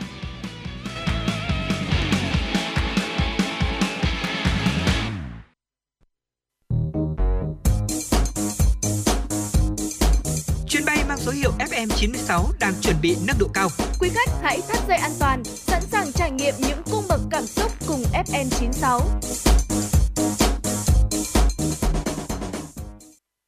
Quý vị và các bạn thân mến, quý vị và các bạn đang nghe chương trình chuyển động Hà Nội chiều được phát trực tiếp trên tần số FM 96 MHz của Đài Phát thanh và Truyền hình Hà Nội. Chỉ đạo nội dung Nguyễn Kim Khiêm, chỉ đạo sản xuất Nguyễn Tiến Dũng, tổ chức sản xuất Trà My, biên tập Lưu Hương, đạo diễn Ngọc Ánh, MC Trọng Khương Bảo Trâm, thư ký Lan Hương cùng kỹ thuật viên Quốc Hoàn phối hợp thực hiện. Tiếp nối chương trình, mời quý vị cùng chúng tôi đến với một giai điệu âm nhạc mà ekip chương trình lựa chọn phát tặng đến với quý vị. Ca khúc có tựa đề Đất nước tình yêu, một sáng tác của nhạc sĩ Trần Lệ Giang qua sự thể hiện của giọng ca Lê Anh Dũng. Xin mời quý vị cùng lắng nghe.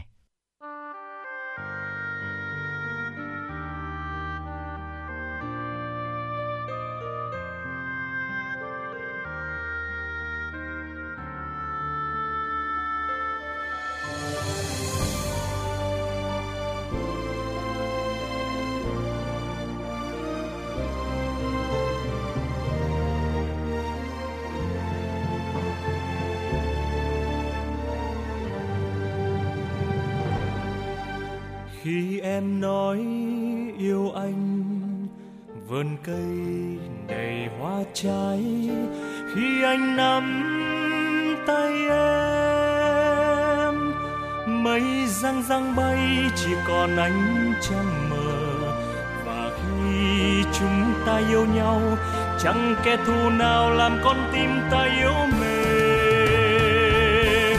Ôi, Việt Nam!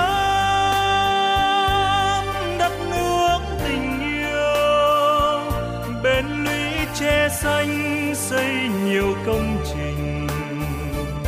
Dòng hò thiết tha, tình yêu đất nước tràn hòa. Khi em tiến anh đi, đồng quê màu xanh lúa, ôm cây súng trong tay. Anh giữ yên ngọt ngào tiếng du hời và khi chúng ta xa nhau gặt nhiều mùa vàng tiền phương anh vui thắng giặc. Ôi, việt nam, đất nước tình yêu, anh dắt em đi ôn nhiều kỷ niệm. Cùng nhiều ước mơ, cuộc sống mãi mãi đang chờ.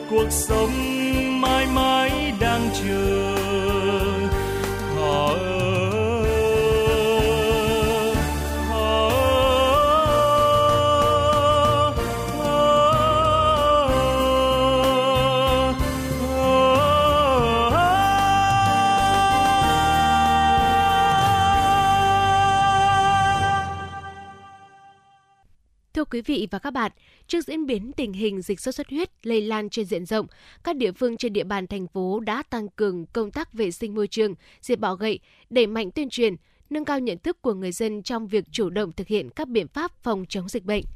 Ngay sau đây, mời quý vị cùng đến với phóng sự có tựa đề Chủ động phòng chống dịch sốt xuất huyết.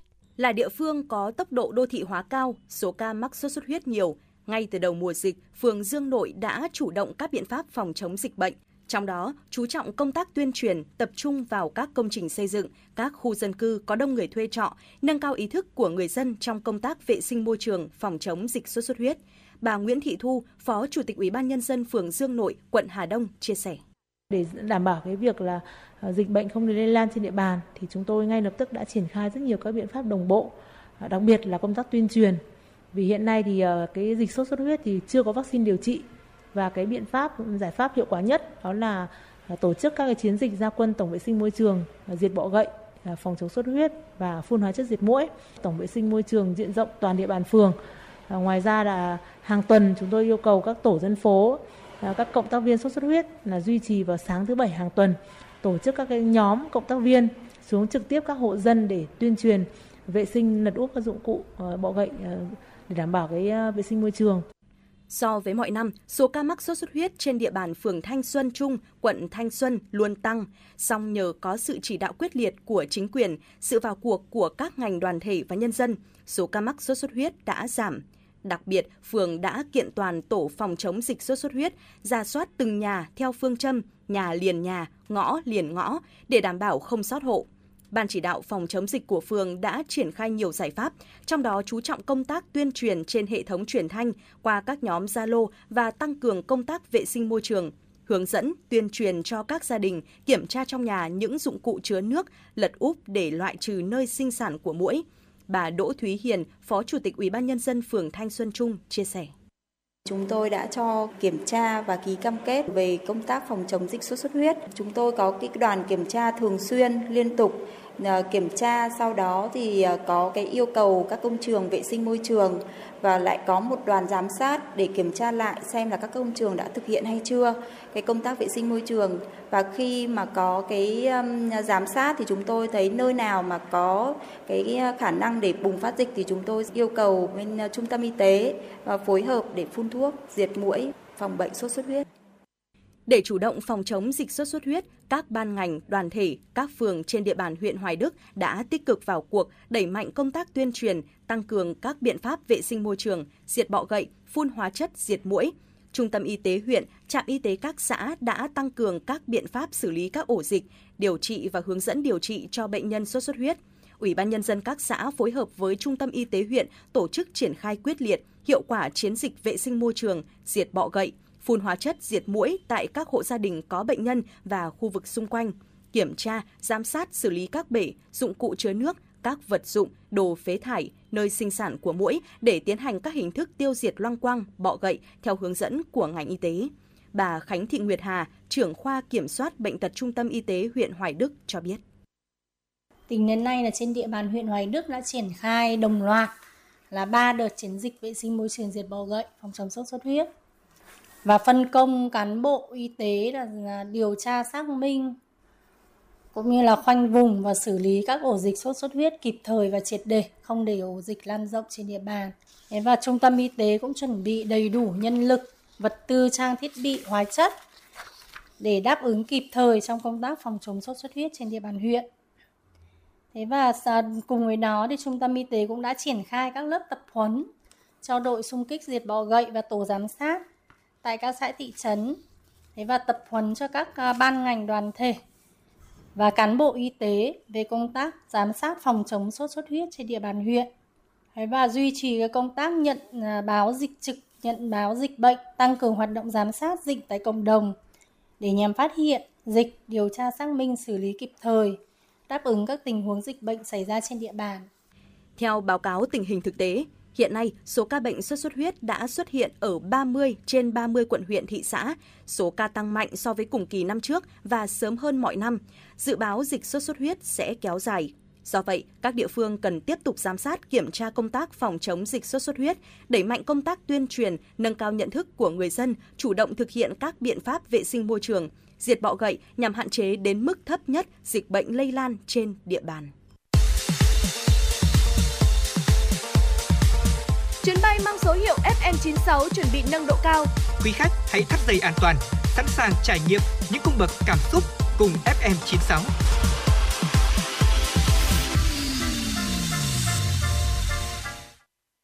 Quý vị và các bạn thân mến, phong trào thể dục thể thao dành cho người cao tuổi trên địa bàn quận Thanh Xuân đang ngày càng phát triển mạnh với sự xuất hiện của nhiều câu lạc bộ ở khắp các phường – các câu lạc bộ này đã thu hút nhiều người cao tuổi tham gia luyện tập, trở thành những điểm đến hữu ích để các thành viên giao lưu, cải thiện sức khỏe thể chất lẫn tinh thần. Hãy cùng với chúng tôi đến với phóng sự có tựa đề Thể dục thể thao dành cho người cao tuổi.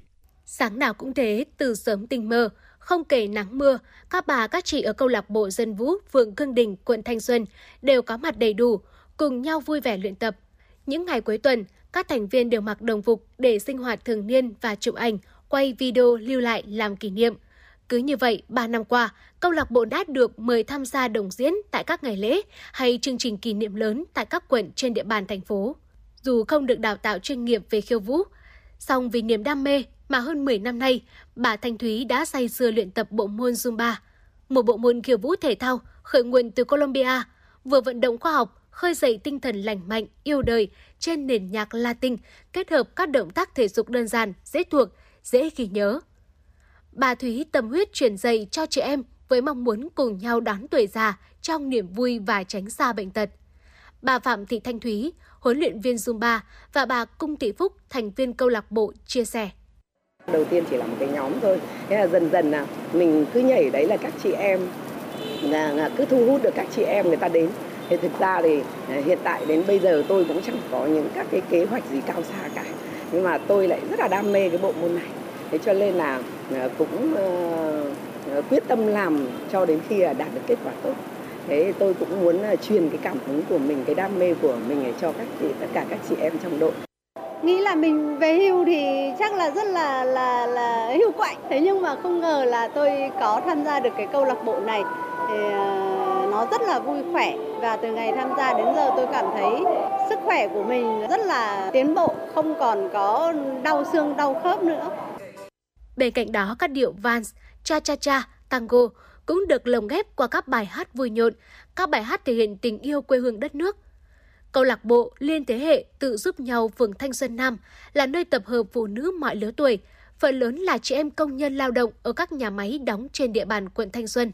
Họ không chỉ gặp nhau ở niềm đam mê khiêu vũ thể thao, mà còn có rất nhiều hoạt động giúp nhau làm kinh tế, cùng thu gom phế liệu, dọn các chân rác ở khu dân cư, quyên góp giúp những chị em có hoàn cảnh khó khăn và trẻ em nghèo vượt khó bà Phan Thị Kim Nho, câu lạc bộ liên thế hệ tự giúp nhau phường Thanh Xuân Nam và bà Nguyễn Thị Thu Hương, trưởng ban đại diện người cao tuổi quận Thanh Xuân cho biết.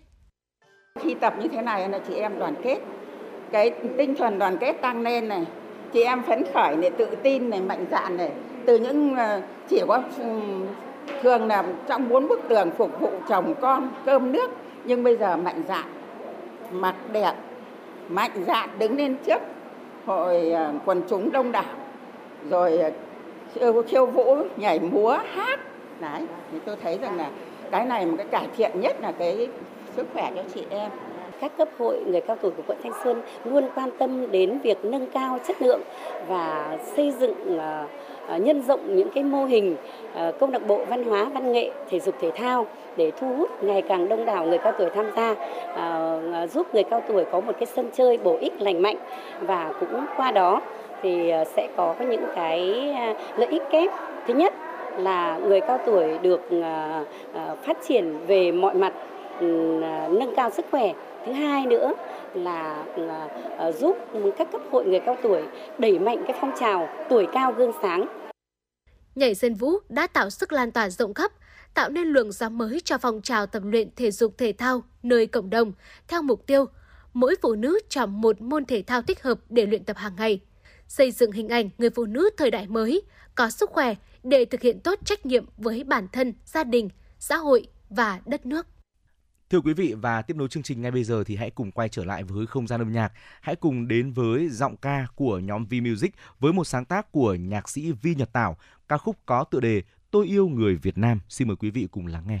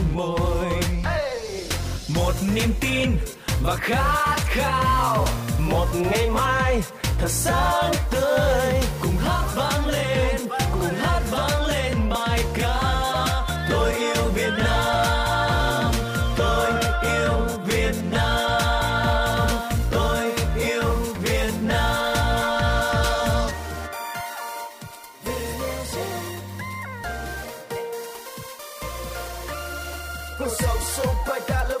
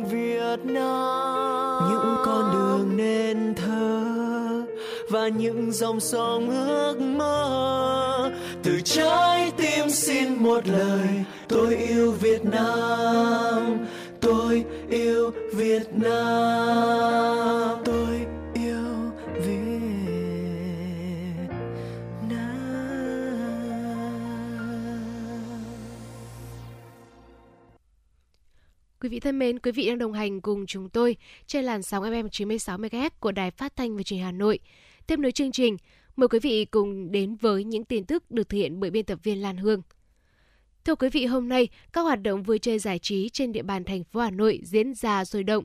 Lượng khách tham quan cũng vì thế tăng cao đột biến. Những trọng điểm du lịch văn hóa như Hoàng Thành Thăng Long, Văn Miếu Quốc Tử Giám, Hồ Hoàn Kiếm, phố cổ Hà Nội luôn thu hút đông du khách với dòng người tấp nập. Bên cạnh đó, các điểm vui chơi giải trí như vườn thú, thủ lệ, công viên thiên đường Bảo Sơn, Hồ Tây, đường Phan Đình vùng làng gốm Bát Tràng, Lotte Motel, Vinhome Ocean Park, lượng khách tham gia đông đảo. Theo bà Trần Thị Thúy Lan, Phó trưởng ban quản lý Hồ Hoàn Kiếm và phố cổ Hà Nội, trong kỳ nghỉ lễ này, ban quản lý phối hợp tổ chức nhiều hoạt động văn hóa phục vụ người dân du khách, qua đó cũng quảng bá giá trị Hồ Hoàn Kiếm và khu phố cổ Hà Nội tới bạn bè trong nước và quốc tế. Mỗi ngày, không gian đi bộ Hồ Hoàn Kiếm thu hút trên 40.000 lượt khách đến vui chơi giải nhiệm, tăng gấp 2 lần so với các ngày cuối tuần trước đó. Trong dịp này, Sở Du lịch Hà Nội cũng chỉ đạo các khu, điểm du lịch cùng các cơ sở vui chơi giải trí tích cực chuẩn bị cơ sở vật chất, nâng cao chất lượng dịch vụ, tổ chức nhiều hoạt động phục vụ du khách và nhân dân. Trong dự thảo luật thủ đô sửa đổi, thành phố Hà Nội đề xuất cắt điện các công trình, cơ sở sản xuất kinh doanh vi phạm trong lĩnh vực đất đai, xây dựng, phòng cháy. Ủy ban nhân dân thành phố Hà Nội vừa báo cáo tình hình soạn thảo luật thủ đô sửa đổi và xin ý kiến các đơn vị liên quan. Một số nội dung còn có ý kiến khác nhau, trong đó có quy định cắt điện nước các công trình vi phạm. Những địa điểm bị đề nghị cắt điện nước gồm công trình xây dựng không phép, trái phép, công trình có vi phạm về trật tự xây dựng chưa được nghiệm thu về phòng cháy, chữa cháy nhưng đã đưa vào hoạt động, cơ sở kinh doanh vũ trường, bar, karaoke không bảo đảm điều kiện an toàn về phòng cháy chữa cháy. Lý giải đề xuất này, Hà Nội cho biết hình thức cắt điện nước với các công trình vi phạm trước đây được nêu trong Nghị định 180, quy định chi tiết và hướng dẫn thi hành một số điều của Luật Xây dựng năm 2003. Tuy nhiên, Luật Xây dựng năm 2014 không còn quy định này, gây khó khăn trong xử lý vi phạm tại một số địa phương, trong đó có Hà Nội. Theo thống kê, trong khoảng cuối tháng 8 năm 2023, cả nước ghi nhận hơn 5.700 trường hợp mắc tay chân miệng, không ghi nhận ca tử vong. Tích lũy từ đầu năm, cả nước ghi nhận 68.096 trường hợp mắc tay chân miệng, trong đó có 18 ca tử vong. So với năm 2022, số mắc tay chân miệng năm nay tính đến thời điểm này tăng 52,3%, số ca tử vong tăng 15 trường hợp.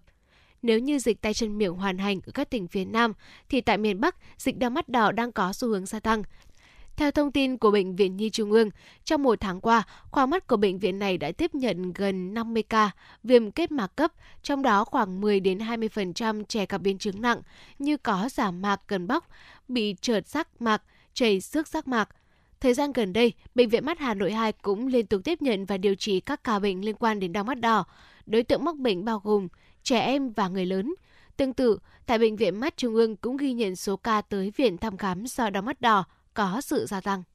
Ngày hôm nay, Công an thành phố Hà Nội cho biết Công an quận Long Biên đã ra quyết định tạm giữ hình sự Trịnh Quang Hùng, 61 tuổi, ở quận Hoàn Kiếm, Hà Nội để điều tra về hành vi hủy hoại tài sản. Theo cơ quan chức năng, khoảng 13 giờ 15 phút ngày 27 tháng 8, tại phố Nguyễn Văn Cừ, phường Bồ Đề, quận Long Biên, Hùng chặn đầu ô tô của ông T, 56 tuổi. Sau đó đối tượng ném dao về chiếc Toyota Land Cruiser của ông T làm vỡ kính sau. Ngay sau đó, bị hại đến trụ sở công an trình báo. Vụ việc cũng được camera hành trình của một phương tiện khác ghi lại, đăng tải lên mạng xã hội. Chiều 30 tháng 8, Công an quận Long Biên triệu tập Trịnh Quang Hùng đến trụ sở để làm việc. Chỉ huy Công an quận cho biết Hùng nghiện rượu, nhân thân có nhiều tiền án tiền sự. Thời điểm phi giao, nghi phạm đang trong tình trạng say rượu, không có mâu thuẫn với tài xế ô tô.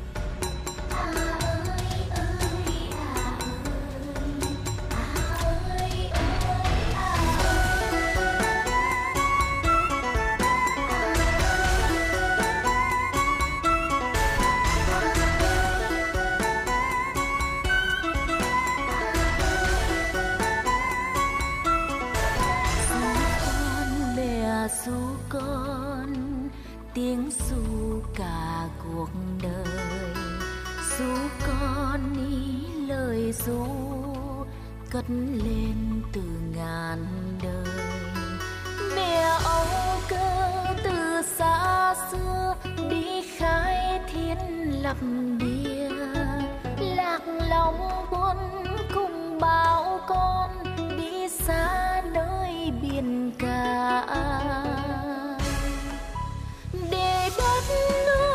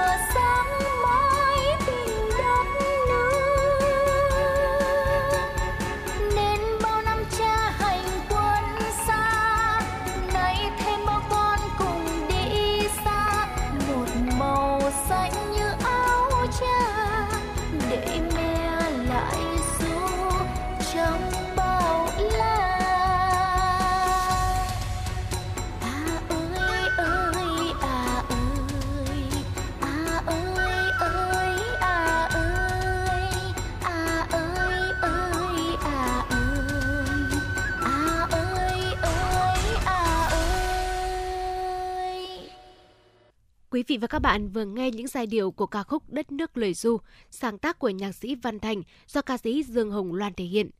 Thưa quý vị và các bạn, với vai trò là trụ đỡ của nền kinh tế quốc dân, chuyển đổi số trong lĩnh vực nông nghiệp sẽ là một trong những yếu tố then chốt giúp nông dân trang trại, hợp tác xã, doanh nghiệp nâng cao năng suất chất lượng, tối ưu hóa hoạt động sản xuất, giảm chi phí, gia tăng lợi nhuận, hiệu quả sản xuất cao hơn.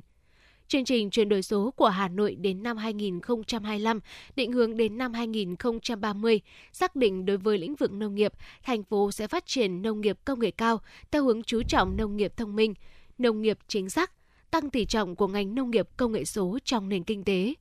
Ngay sau đây, mời quý vị cùng đến với phóng sự có tựa đề Xây dựng chuỗi giá trị nông nghiệp thông minh.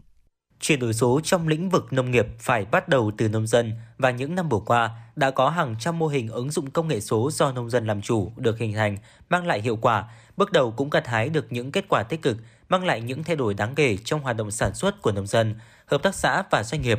Để nông dân có thể phát triển ổn định và bền vững, người nông dân đã áp dụng nhiều tiến bộ khoa học kỹ thuật vào sản xuất, trồng trọt. Nhờ có nhà kính, nông dân có thể trồng rau trái vụ, nhờ có bẫy bả protein, bẫy bả chua ngọt, nông dân không cần dùng thuốc trừ sâu hóa học. Nhờ có thương mại điện tử, hàng hóa vẫn được lưu thông, nông sản vẫn được tiêu thụ bất chấp sự đứt gãy của chuỗi tiêu thụ trong bối cảnh dịch bệnh hay khó khăn chung của nền kinh tế thị trường. Ông Lê Quốc Thành, Giám đốc Trung tâm Khuyến nông Quốc gia cho biết. Chúng ta phải hướng tới một nền kinh tế số, giảm thiểu những cái chi phí không cần thiết. Nếu như chúng ta chuyển đổi số thành công mà chuyển đổi số trong một hệ thống thì chúng ta kết nối tốt, chúng ta phải giảm thiểu ờ, các cái chi phí cho sản xuất, đến cả cái logistics nữa. Thì khi mà chúng ta giảm được cái chi phí thì tức là chúng ta mang lại giá trị gia tăng cao cho cả người sản xuất lẫn những người dịch vụ cho cả doanh nghiệp và cuối cùng là hệ thống được tinh giản gọn nhẹ nhưng lại vận hành một cách hiệu quả và hoàn thiện hơn.